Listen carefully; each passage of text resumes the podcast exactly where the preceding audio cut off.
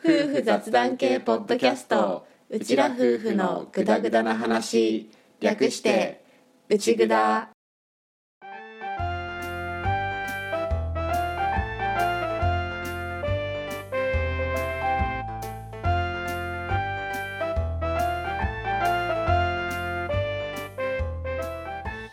リビングでの雑談を垂れ流す。アッキーと歌の夫婦のグダグダ話よかったら今回もお付き合いください。パートナーポッドキャストの日。イエーイ。はいトルカキ農家アッキーです。さつまいも農家になりたい在宅構成者の歌です。うんちょっとよくわかんないけど。あれ？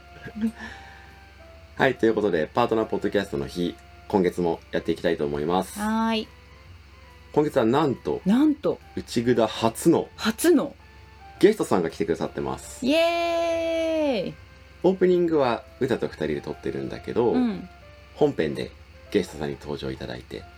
で今このオープニング撮ってるのが順番的には本編撮り終わってのオープニング。っていう流れで撮っていて楽しかったね。楽しかったね。楽しかったけどうちらのゲストさんを呼んでやるのの下手さよ。わかる。この慣れてない感が半端なかったね。そこも込みで今回楽しんでいただけたらと思います。思います。パートナーポッドキャストの日にちなんでちょっとパートナーの話とかうん。まあ、そこからさらに広がって家庭の話とかにも話題は言及されているので。はい。はい。よかったら今回もお楽しみください。お楽しみください。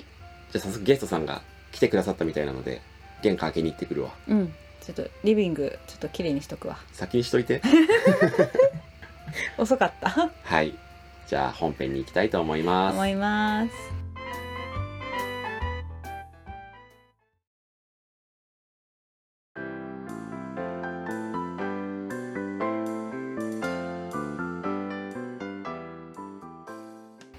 はい。ということで今回の本編はゲストにマシュさんをお迎えしてお送りしていきたいと思います。ということでリビングにはい。初めて遊びに来てくれたチャットもでもあるマシュさん。ね、はい。ついに我が家のリビングにチャットモさんが来てくれました。そうお客さんがね 来てくれて。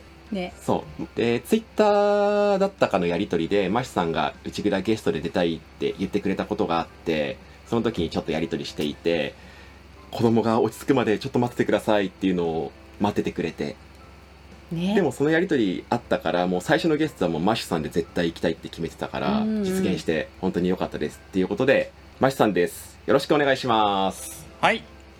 皆さんこんばんは。マシュアットキノハウス平本です。よろしくお願いします。噛んだよ最初っから。よろしくお願いしおます。願いします。お願いします。じゃあマシュさん簡単に自己紹介だけお願いしてもいいでしょうか？はい。えーっと横浜で、えー、キノコ栽培をして17年目になる43になったおっさんでございます。えーっと普段はですねラジオトークの方でえー、キノコ屋の金層心理という、えーほぼ、えー音声日誌みたいなものをですね配信していましてあとは月に1回スタンド FM の方でねスタエフ戦隊ファーマージャーというね農家仲間が集まって、えー好き勝手しゃべるというね会をやってますんでよろしくお願いします。よろしくお願いします。あのゲストを呼び慣れていない内ぐだなので、うん。ただでさえグダグダなのにグダグダさらに確定路線になっちゃうんですけどよろしくお願いします。よろしくお願いします。何をおっしゃりますか？すでにグダグダっていうで今日はマシさんをゲストにお呼びして内ぐだで何を話すかっていうとマシさんは実はキノコ屋の金層心理の方でちょうど1年前ぐらいですよねあれ。そうですねちょうどねはい、そう1年前になんと内ぐだを取り上げてくれていて、うん。ね。そう。でその時は男女の話し方の違いみたいなうんうん。ところから、まあ、そういった目線を絡めながらうちら夫婦を深掘りうんうん。してくれたっていうことがあって1年前なのであのキノコ屋の金層心理の最初のタイトル言うのが今ほど激しくなる前ですよね。そうですね。まだまだいろいろ手探り感の中でね。まあとても私がそういったこう男女のこと男女のことっていうとねちょっとなんて言うんだろうな。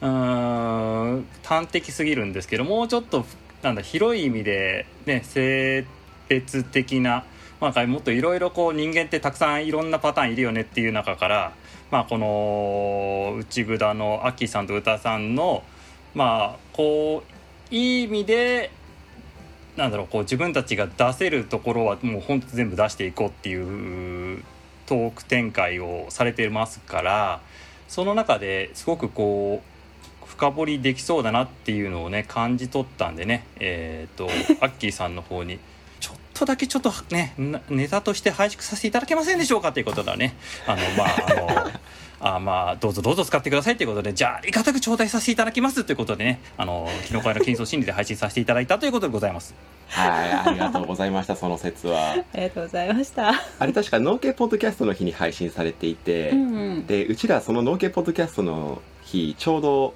家族旅行に行ってたんだけど聞きたすぎて待ちきれなくって家族旅行の車の移動中の車中で聞いたっていうね聞いた聞いた。あ BGM だとドライブの。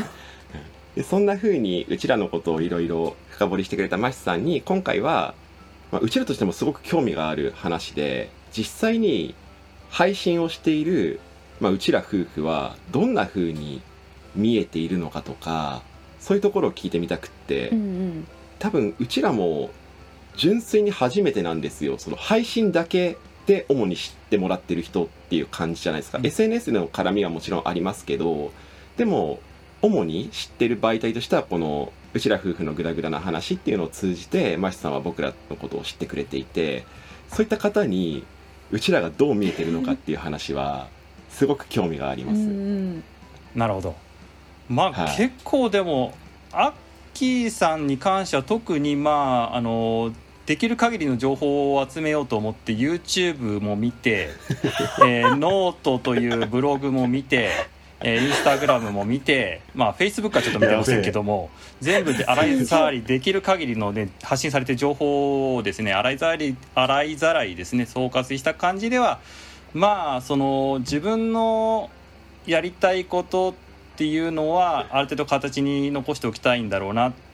まあその中で内札というのがまあ歌さんとの関係をまあなんて言うんだろうな、うん、やはりそこでも大切にしていきたいなっていうことでお子さんのことでね当然まあ夫婦としての会話あるんだけどもそれ以外のことでは確かにそうなかなかねまあ私も妻との会話でもどうしてもね子供の話が中心になってしまいますけどそれでも以外のことでも夫婦として大切な時間を欲しいなっていう中でアッキーさんがね提案されてこの「内札」っていうのが始まったっていうのは楽しいことにもチャレンジしたいっていうアッキーさんの素晴らしいアイデアだったなっていうのをすごく思ってあのまあありがとうございますうんすごくねこう統括でそのいろいろなね発信を見てそれをすごくこうひしひしひしと感じたんですけどもね。ひしひしと。いや今さらっと言ってますけどあの事前のチェックがすごい すごい。めっちゃ見てくれて俺のノートちゃんと読んでくれてる人どれくらいいるんだろね。う ありがたい。ありがたいね。そうですね。確かに。そういうのあってまあこの内蔵は始めたっていうのはでかいからね。うん。歌の方はどうですか？歌さんはやはりツイッターでさえ自分のアカ名前のアカウントを持ってないんだけどもやはりこうアキさんにこういい意味でリードしてもらいながらその家族以外のところとの交流もやっぱり楽しいなっていう感覚もうまくこうアッキーさんを通じてやってる印象があってまたそのアッキーさんとこの内蔵で発信するということで、まあ、ポッドキャストにまた馴染みがこうだんだんできてきてるのかなというのはねこの前の「シャレオツティータイム」ですごく感じたんで、うんまあ、その意味では、まあ、アッキーさんの思惑通りなんではないかなと思いますね。あ、操られていた。まさにその通りですね マリオネットだった私。そうでもそうなんですよ実際内蔵は僕らの発信っていうのがもともと根底にあるんですけど夫婦の会話発生装置だったりとか、うんそういったいろいろ思惑がある中の一つの中で歌が結構特に育児の状態に入って歌の世界が一気にガーって閉じちゃった感じがあって、だからこの発信を通じていろいろつながりができたりしたらいいなっていうのはやっぱりあったので車両スティータイムは本当にすごく一つタイミングというか出来事としては大きいものでしたね。うんうんあれをやってしかも内蔵だと俺が話して歌はどっちかっていうとそれに乗っかってくるっていうのだったのが まあ歌主催みたいな感じでやったのでそういういい変化出てるなとは思いますね、うん。うん。車両ツイータイムどうでした？うーん結構もっとガールズトーク的になるのかなと思ったらキャスティングの関係でやはりそういうわけでもなくこううまくなんていうかなただただ騒いで終わりって感じじゃない感ん？なんだろう。ガチャガチャしたざわざわした感じだけで終わってない感じがさすが農系のポッドキャスターたちだなっていう感じがしました。確かに。皆さんこうお話上手なのですごい綺麗にまとまるっていうか一つのテーマに対してちゃんとしっかりレスポンスがあっていい感じに綺麗にまとまって次の話題に行くっていうのがすごくてなんか普通に聞きたいな私と思ってうん。やってましたね実際皆さんが話してる時はもう一リスナー状態でやってましたあれは。なんだかんだ実際に喋ってる人の半数ぐらいが多分 MC タイプなんですよねきっとね。そうそうそうそうそう。そ うだからちゃんと落ち着くっていうかまあ歌はその辺をちょっと思いながらドラフトをやったっていうのも多分あるんだろうけど、いい感じにこうバランスが半々になるメンバーかなっていううん。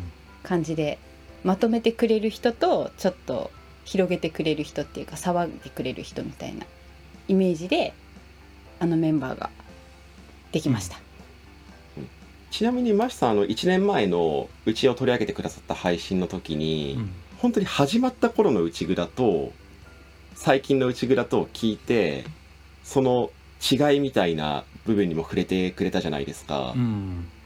実際聞かれてその最初の頃とやっていく中でのうちらって印象変わりました？だいぶやっぱりアッキーさんがこう歌さんにうん喋りやすいように引き出してる感じはやっぱりしますよね。あそうです。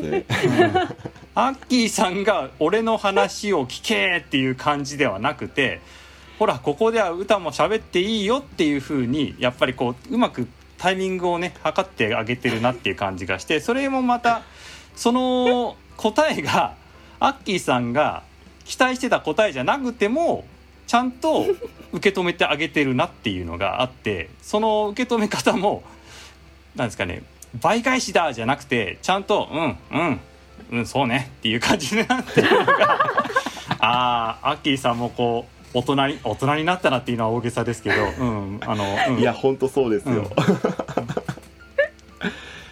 マシさんがそこに触れてくれてで俺まさにあ完全にバレたって思って。最初の時はまだちょっと野心があるっていうか、うん。この自分たちの会話発生装置だし思い出作りとしてやってるのは間違いないんだけどポッドキャストを通じてちょっとこうちゃんと認められたいみたいな思いがあって歌にこうやれば番組が面白くなるからこういう入り方をしてほしいとか何もしなくてもちゃんと入ってきてねみたいな圧があるんですけどそれをどこかで諦めた節があって 話せればいいやみたいな。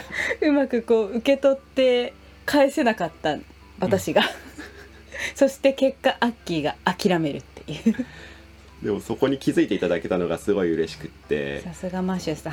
チャットモさんどれくらい気づいてるんだろうねそこの俺の変化っていうか俺の諦めっていうか。諦め。でもあのこの前のノーシミュレーションでしたゲームの。ねあのはいはい。歌さん主催主催の。あれはすごくこう、でもああいった内蔵を通して今度はアッキーさんに対して私のね面白そうなのここまでねノートでなんなんだっけ20何ページになりましたっけあれ、ですです。超大作。うん、超大作を聞いてっていうのをねじゃあやろうって言ってアッキーさんも受け止めてってまあああいった配信内容になってある意味アッキーさん不完全燃焼かもしれないけどもそれ それでも歌さんはこう多分まあちょっとね映像は分からないけど多分ドヤ顔をしてるんだろうなっていうのは想像できたんで あーこういう絵はさやっぱりこう、えー、と2年以上続けてきた内蔵だからこそできた回なんだろうなとは思いましたよ。いや大正解ですね なんかね企画何かないっていう風に聞かれるんですよ最近よく。うんでちょっと待って考えてみるって思いついたのをこれ楽しそうじゃないってアッキーに振ってみるんですけど最初は大抵それ本当にまとまるってまず聞かれて じゃあまとまるようにちょっと練ってみるよって言って出来上がったのをじゃあとりあえず撮ってみようかっていう勢いで最近やってて。多分その勢いが逆にアッキーのなんていうか意表をついて面白くなったのかなっていうのが前面に出たのがあのシミュレーションゲームだったと思います。うんうん歌の姿勢が結構変わってきていてあくまでもやってるのはメインでやってるのは俺でその添え物っていう感覚が強かったんですけどでも最近になってきて歌を泳がした方が面白くなるなっていうのに俺も気づき始めてきてどう泳ぐように持ってこうかなみたいな。だって今年の企画なんてほとんど歌のでやってますからね。なんだかんだ。うん農系、とか、うん、うん、あとパートナーポッドキャストの日もわりかしそうかな。そうだね。俺が全部考えて相談してっていう俺から歌への矢印ばっかりだったのがちょっと関係性が変わってきたっていうのはありますね、うん。うん。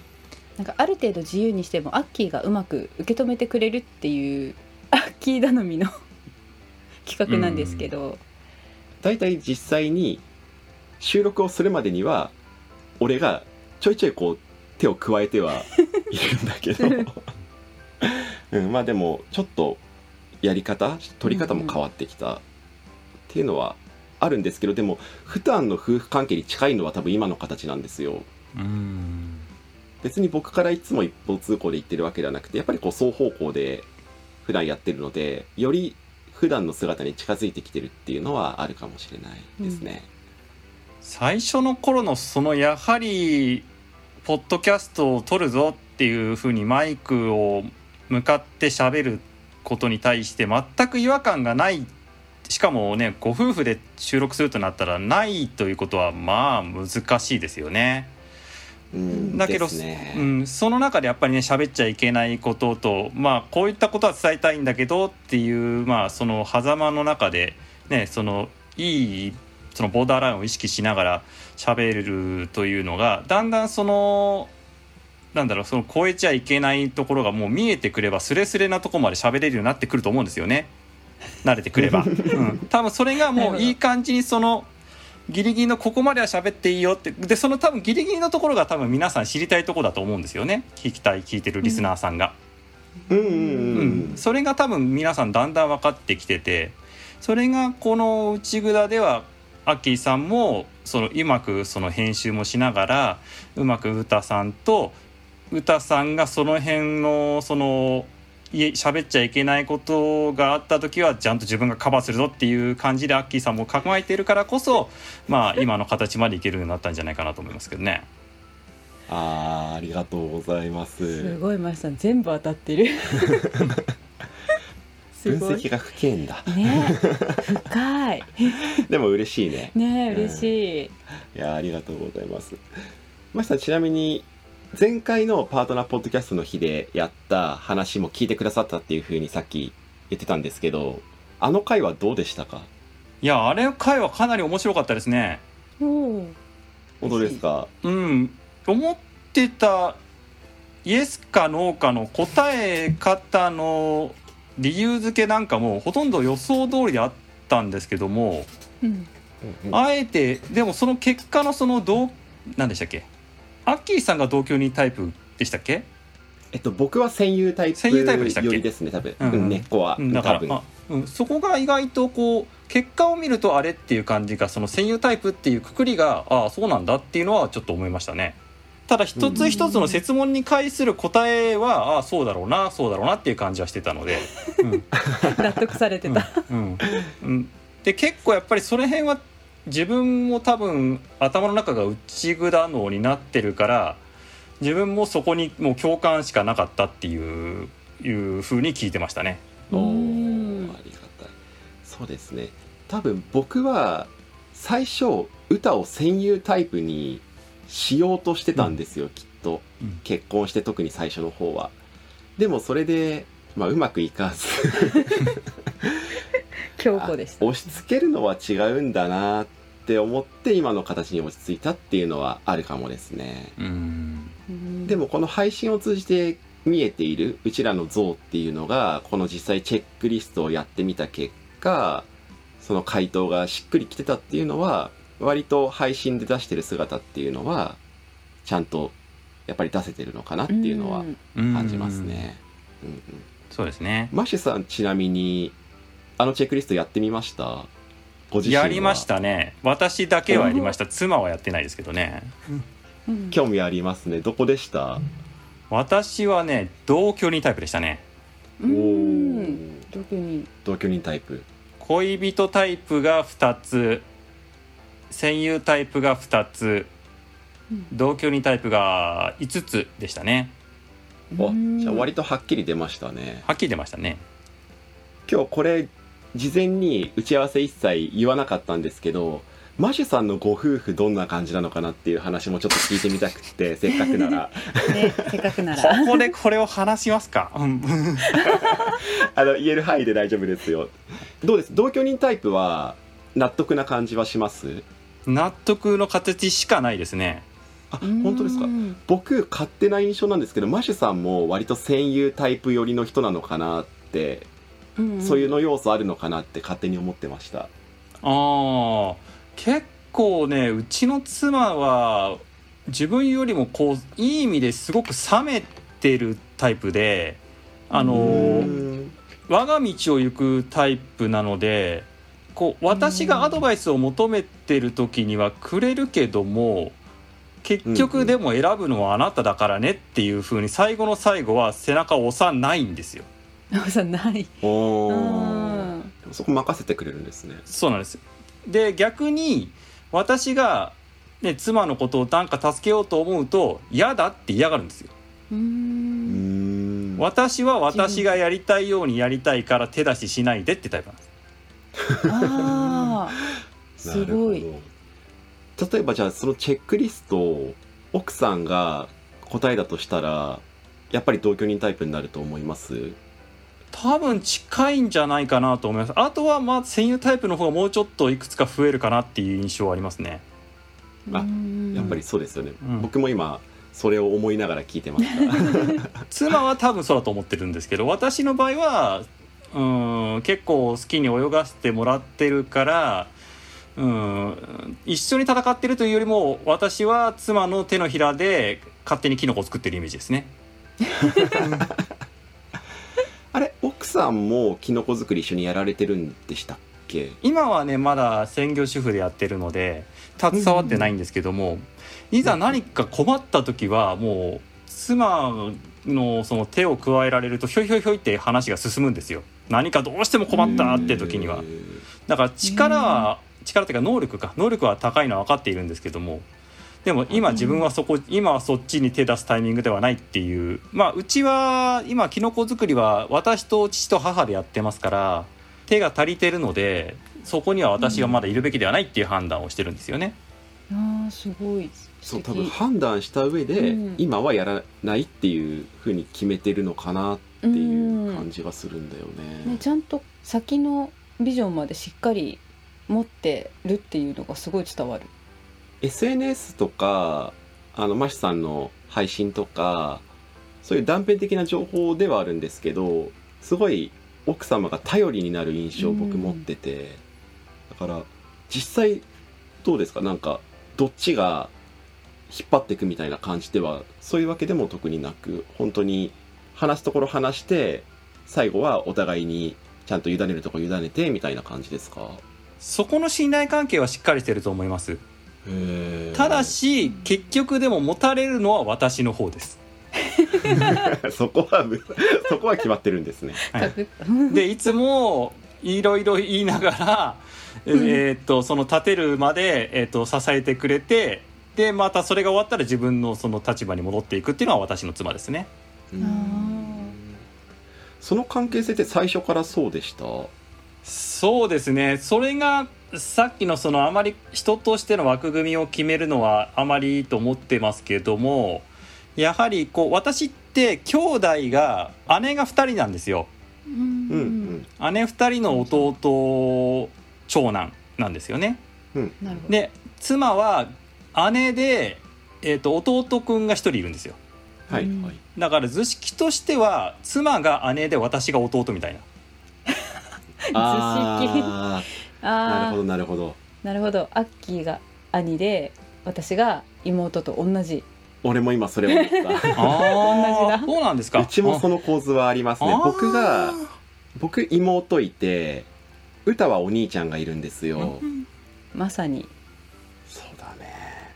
でも俺この話ちょっとどこかで内蔵でしようと思ってたんだよね。なんか、うん最近ちょっと子育てに対する姿勢みたいなところが僕と歌で、まあ、ちょっと違う部分があったりしていて、それでたまに内蔵の中でも話してたような気はするんですけどどっちかっていうと僕はいやできなくてもしょうがないよっていうポジションで歌はなんでできないのっていうポジションで それがもしかしたらその兄弟構成の順番に起因しているのかもしれない。少なからず、ってちょっと思っていてそれどっかで話そうかなって思ったりもしてたんだようんうね。ん。マシさんお子さんの子育てのスタンスとか違いとかってあります？それはあんまりないですか？奥さんとどうです？そこまで極端に違いはないですけどもそうそうこのこともねアッキーさんにはねちょっといお聞きしたいなと思ったんですよ今回が。おなんでしょう？やはりこう男親としてえーっとひーさん